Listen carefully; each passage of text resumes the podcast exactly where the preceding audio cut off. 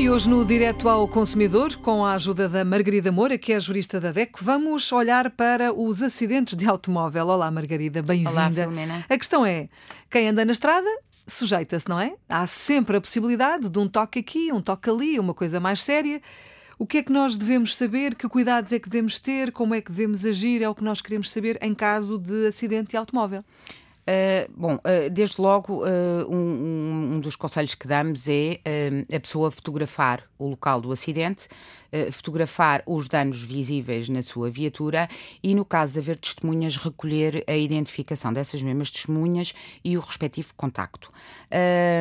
por outro lado, deverá preencher a declaração amigável. A declaração amigável pode ser preenchida em papel ou descarregada para um telemóvel ou tablet através da aplicação e-SegureNet. Portanto, eh, eh, é muito importante que se preencha a declaração amigável e que eh, os condutores se façam sempre acompanhar, de preferência, de uma no seu carro.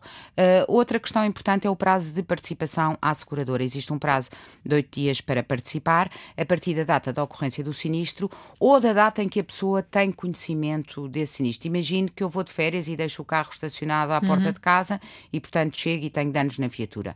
portanto, aí o prazo é a partir do momento em que eu tenho uh, conhecimento. conhecimento. É? Uhum. Importante aqui também é que as seguradoras têm prazos uh, bastante curtos, nomeadamente após a participação, têm dois dias úteis para abrir o processo e para entrar em contacto com o segurado ou usado para efeitos de marcação Uh, da, da peritagem. Uh, e, portanto, uh, Convém, convém, convém, não deixar passar convém, não é? Convém uh, não, não deixar passar. Uh, relativamente à, à, declaração amigável, gostava só aqui deixar uma nota que muitas pessoas têm a ideia errada que o facto de preencher a declaração amigável estão uh, a assumir-se como culpados. não é nada essa a ideia, é uma, uma descrição daquilo que se passou pelos intervenientes com sua versão daquilo que, daquilo que se eh, que se passou. Uh, portanto, é aconselhável a. Há, há, situações em que é fácil perceber quem é o culpado, mas há situações mais complicadas, não é? E se não houver acordo, uh, vai ter que ser alguém a decidir, a seguradora? Uh, sim, a seguradora sente certo que o consumidor pode sempre uh, manifestar-se, uh, manifestar a sua oposição face à, à, posição da seguradora, não é? Uhum. e depois também existem outras possibilidades, nomeadamente o recurso à arbitragem, que aliás hoje até é obrigatória e não voluntária se falarmos de conflitos de reduzido valor económico, uh, que são conflitos até ao valor de 15 mil euros. Uh, portanto, haverá sempre essa essa possibilidade. Uh, importante também aqui uh, falar da questão da, da, declaração amigável, porque muitas vezes pode abreviar e abrevia uh, naturalmente a resolução do caso.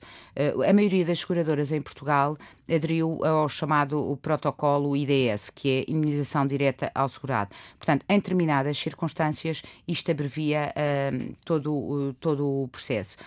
se ambas as partes uh, preencherem a declaração amigável, o sinistro for em Portugal, os danos em cada uma da viatura não excederem 15 mil euros e se forem só danos materiais, eh, é, é, portanto, são as circunstâncias que são necessárias para que se ative este protocolo e, portanto, seja resolvido de uma forma mais célere.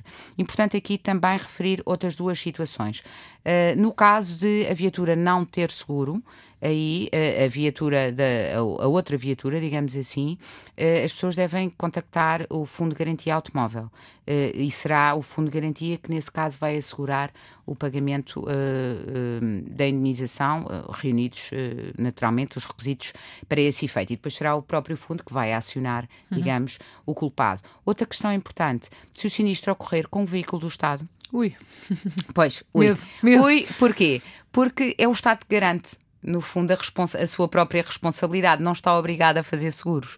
E, portanto, aí uh, o consumidor, o usado, uh, terá que se haver, digamos assim, com o próprio serviço do Estado uh, respectivo. Portanto, o melhor é não ter estes, estes problemas, não é? Exato. Se eventualmente acontecer, agradecemos os cuidados e as atenções eh, da DECO e estas sugestões todas. A DECO está disponível para ajudar quem precisar. Estamos aqui também diariamente no Direto ao Consumidor. Margarida, obrigada por obrigada, ter vindo. Filomena. A DECO é nossa parceira diariamente no Direto ao Consumidor.